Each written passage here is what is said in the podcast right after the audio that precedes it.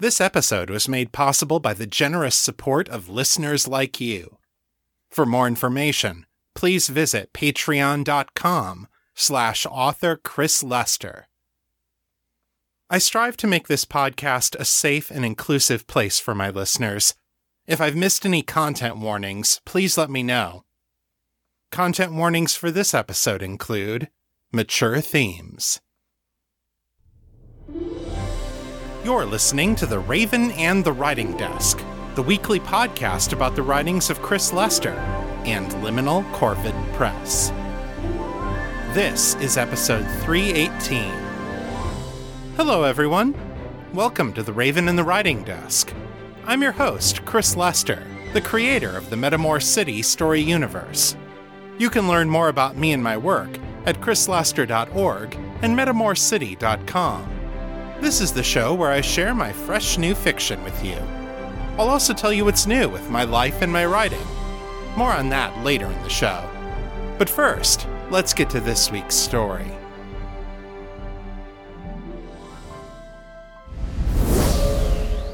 Today I'm excited to bring you Chapter 1 of Honor Bound by L.C. Williams. This is the first volume in The House of Bellvue, a lesbian romance taking place a hundred years prior to the events of Metamor City. These are books that exist as historical fiction within the world of Metamor, and the author, Dr. Lillian C. Williams, is a contemporary of John, Kate, Daniel, and the rest of my characters. We first saw a reference to Honor Bound in my novel Homecoming, where John was loaned a copy of the book by the Lightbringer agent Nazreen Kashani. Now I'm bringing Dr. Williams's story to our world to share it with all of you. Before we get started, some quick acknowledgments to the people who made this possible. Abigail Hilton was my primary beta reader, both on Homecoming and The House of Bellvue. She's the one who encouraged me to import these books from Metamor's world to ours, and she gave me excellent suggestions that made the story better. Laura Levac and Katie Brisky served as my sensitivity readers and consultants on a variety of topics, including queer characters, asexual characters, BDSM, and polyamory.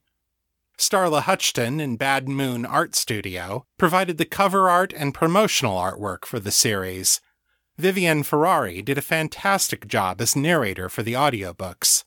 And an extra special thanks to my Patreon supporters, who served as my alpha readers and cheerleaders throughout the writing process, especially Sarah Testarossa, who provided enthusiastic and timely feedback on nearly every chapter. And now, without further ado, here is Honor Bound.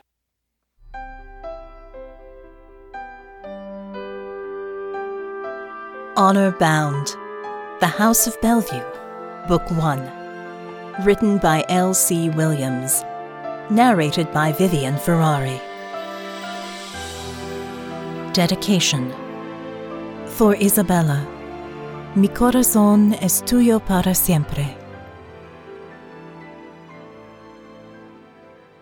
Chapter 1 Mother's Gift.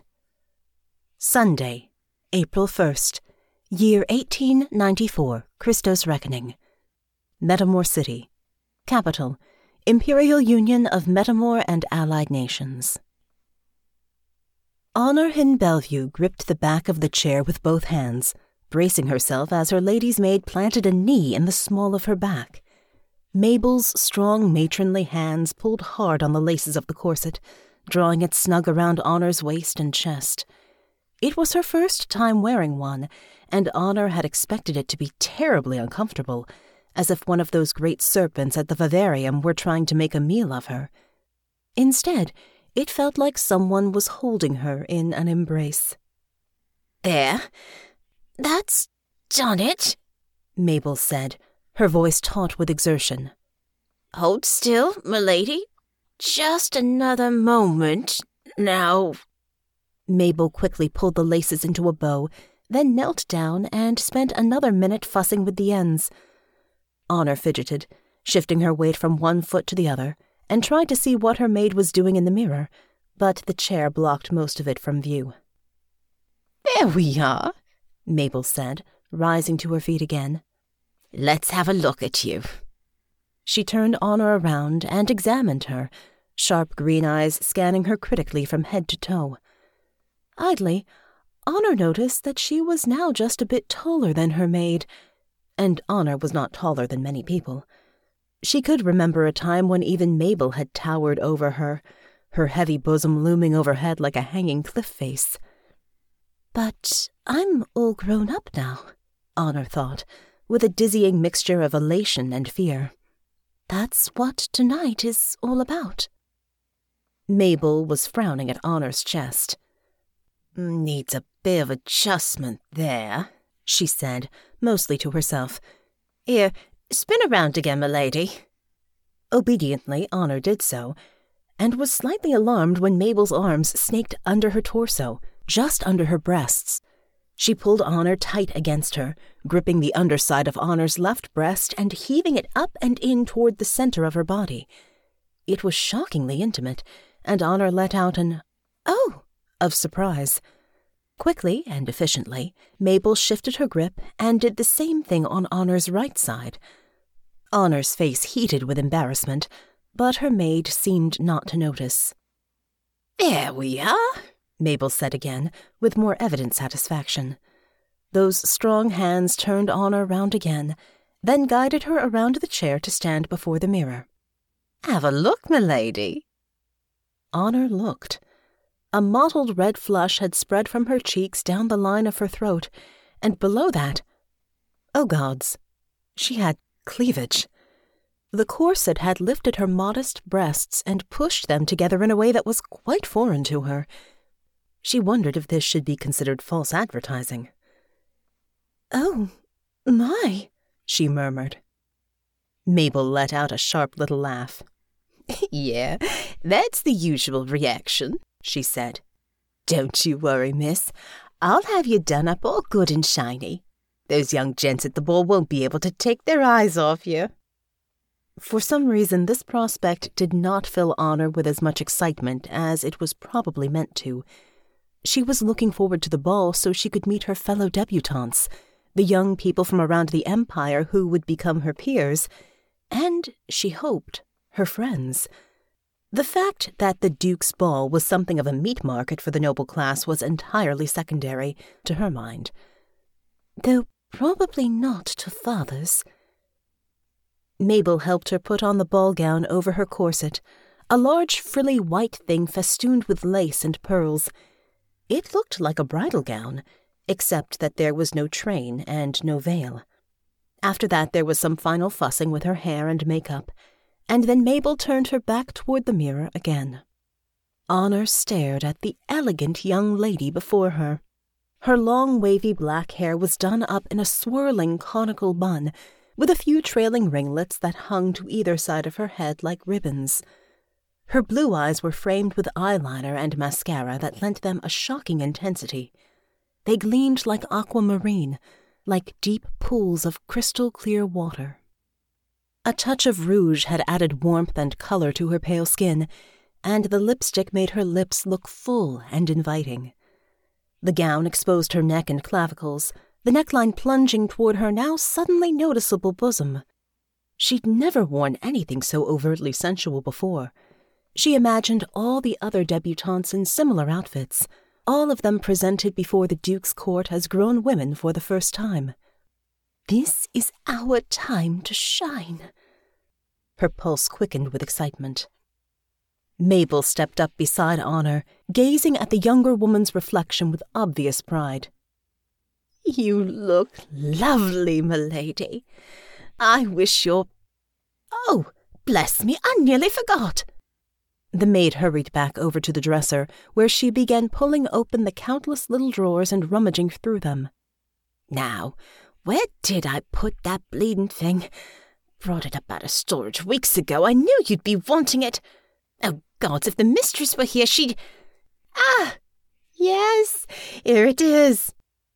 She returned with a clamshell box of polished walnut, with the letters S.H.C. engraved on the lid and inlaid with gold. Honor's stomach flip flopped when she saw it. S.H.C. Sylvia hin'Chastain. This was your mother's, Mabel said somewhat redundantly. She wanted you to have it when you came of age. She opened the box and presented it to Honor, arm outstretched. Inside, on a lining of black velvet, lay a beautiful amulet of gleaming, silvery white metal. It was about two inches across and shaped like a butterfly, with intricate loops of metal weaving back and forth in the style of a Sathmoran knot. The wings and body were decorated with beautifully cut gemstones, emeralds, sapphires, and clear, brilliant crystals that Honor supposed were diamonds. The insect's thorax was filled by a cabochon stone that she had never seen before, black, but shot through with swirling patterns of green and gold, red and blue.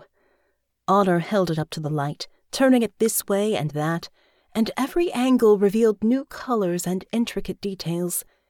She had the sense of gazing into a clear night sky, watching the northern lights twist and shimmer overhead. It's amazing, she whispered, running a finger reverently over the stone. A tingling energy ran down her arm, filling her whole body with warmth, though maybe that was just her imagination.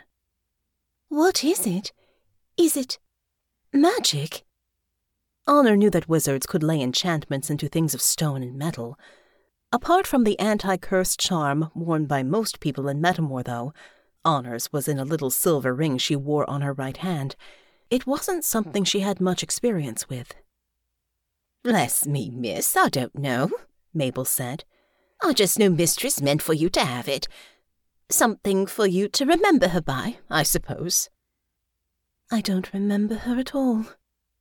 The old familiar ache stabbed through her again, and it made her feel embarrassed and childish. From everything Honor had heard over the years, the Lady Sylvia hin'Chastain had not been someone to admire.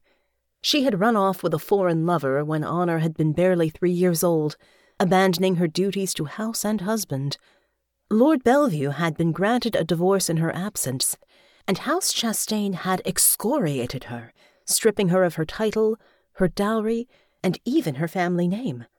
The whole affair had been a massive scandal, and House Bellvue had barely survived the shame of it. Only Mabel still spoke fondly of her mistress, and then only to Honor, and behind closed doors. Still, it was a very pretty amulet the Lady Sylvia may have been a faithless harlot, but she had clearly had exquisite taste.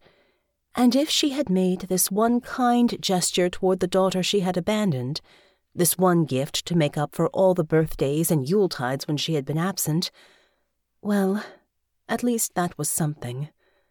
A crumb of thoughtfulness toward the woman Honor had become. Honor drew the pendant out of the box, holding it up before her on its silver white chain.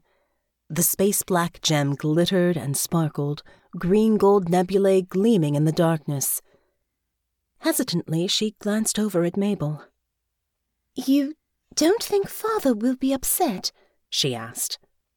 Mabel clucked her tongue. Gods, miss, I told him about it ages ago. Asked him what I should do with it. He said it's your birthright, and he wouldn't be the one to take it from you. Honor nodded thoughtfully. Then she opened the clasp and slipped the pendant around her neck. The butterfly settled on her breastbone, and a sense of warm contentment washed through her body. It looked right. It felt right. Then I shall wear it, she said, and smiled.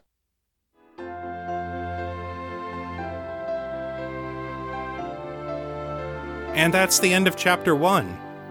Come back next time when we'll meet our other protagonist, Natasha Volkova. Chapters of The House of Bellvue will be released once per week for 51 weeks. If you're enjoying this story and want to listen to it faster, the entire series is available now at Amazon and Audible.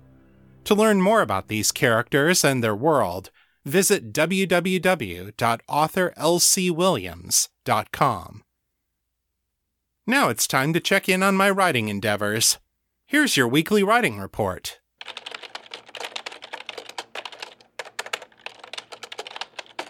This update covers the period of January 15th through March 4th. On January 15th, I recorded episode 317 of The Raven and the Writing Desk, which marked the end of production for my recast of Making the Cut. On that same day, Vivian Ferrari uploaded the first batch of narration for Honor Bound, and I immediately began production on the audiobook. Over the next six weeks, from January 15th through February 28th, producing the audio for the House of Bellvue was my number one priority. All of my writing was placed on hold while I prepared the books for market. Producing the audiobooks before the print books were released had a side benefit as well. It helped me to catch a number of typos and continuity errors that I otherwise would have missed. Toward the end of February, I implemented those edits in the ebooks. I also put together an omnibus print edition called Honor of Bellvue, which is on sale now. This book features a gorgeous wraparound cover from Bad Moon Art Studio, and it's available in both paperback and hardcover versions. Looking back at the month of January, I wrote a total of 5,535 words in 10 days, averaging 554 words per day. That ranked 67th out of 81 months since I started the podcast. Compared to December, my word count increased by 94%, and my writing time increased by 121%. I didn't do any writing in the month of February, since I was all in on the audio production side. That's only the third time in 82 months that I've gone an entire month without writing anything. However, since I produced 51 episodes worth of audio in six weeks, that should leave me lots of time to focus on writing in the coming year. For the week of February 26th through March 4th, when I'm writing this, I wrote 2,629 words in four hours, averaging 657 words per hour. I wrote on four out of seven days this week. After completing the audio production, on March 1st, I went back to work on my Alex story, Out of the Shadows. I'm now in Chapter 5, and the story is just under 13,000 words. I also spent some time this week setting up advertising campaigns for the House of Bellvue, which will launch when the audiobooks are cleared for release. Part of that included creating a Facebook page for L.C. Williams, which you can find links to at the Fans of Metamor City Facebook page. Over on the Patreon feed, we have some new patrons this month. Please welcome Rebecca, Christina, HR, and Andy. If you like this show and want to help me keep making it, becoming a patron is the very best way to support me. When you sign up for a small monthly pledge, you help ensure a consistent revenue stream that lets me pay for things like web hosting, podcast distribution, and cool Metamor City bonus art. I recently put up character portraits for the cast of my first Metamor City novel, Making the Cut. If you've ever wondered what Daniel, Abby, Victor, or the members of the Summer Cell look like, now you can see for yourself. It's visible to all patrons, and if you make a pledge at the $3 level or higher, you can see the chapters of my newest story as I'm writing it. The first four chapters of Out of the Shadows are already posted as I'm writing this. To get started, go to patreon.com slash author Chris Lester. Take a look at the donation tiers and choose the one that's right for you. You can make your pledges monthly in a variety of different currencies, or prepay for a year's access in advance and you'll get one month for free. And if you're already a patron, thank you very much for your support. I couldn't do this without you.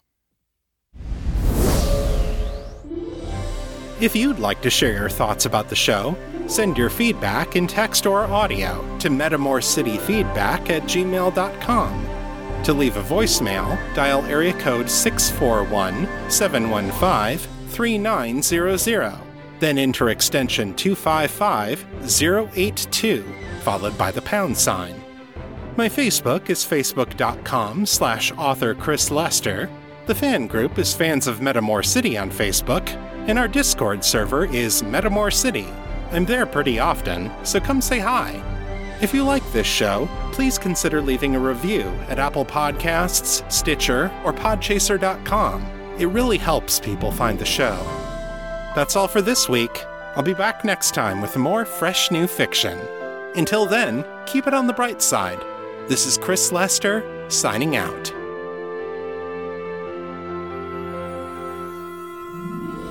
The contents of this podcast are copyright 2022 by Chris Lester and Liminal Corvid Press.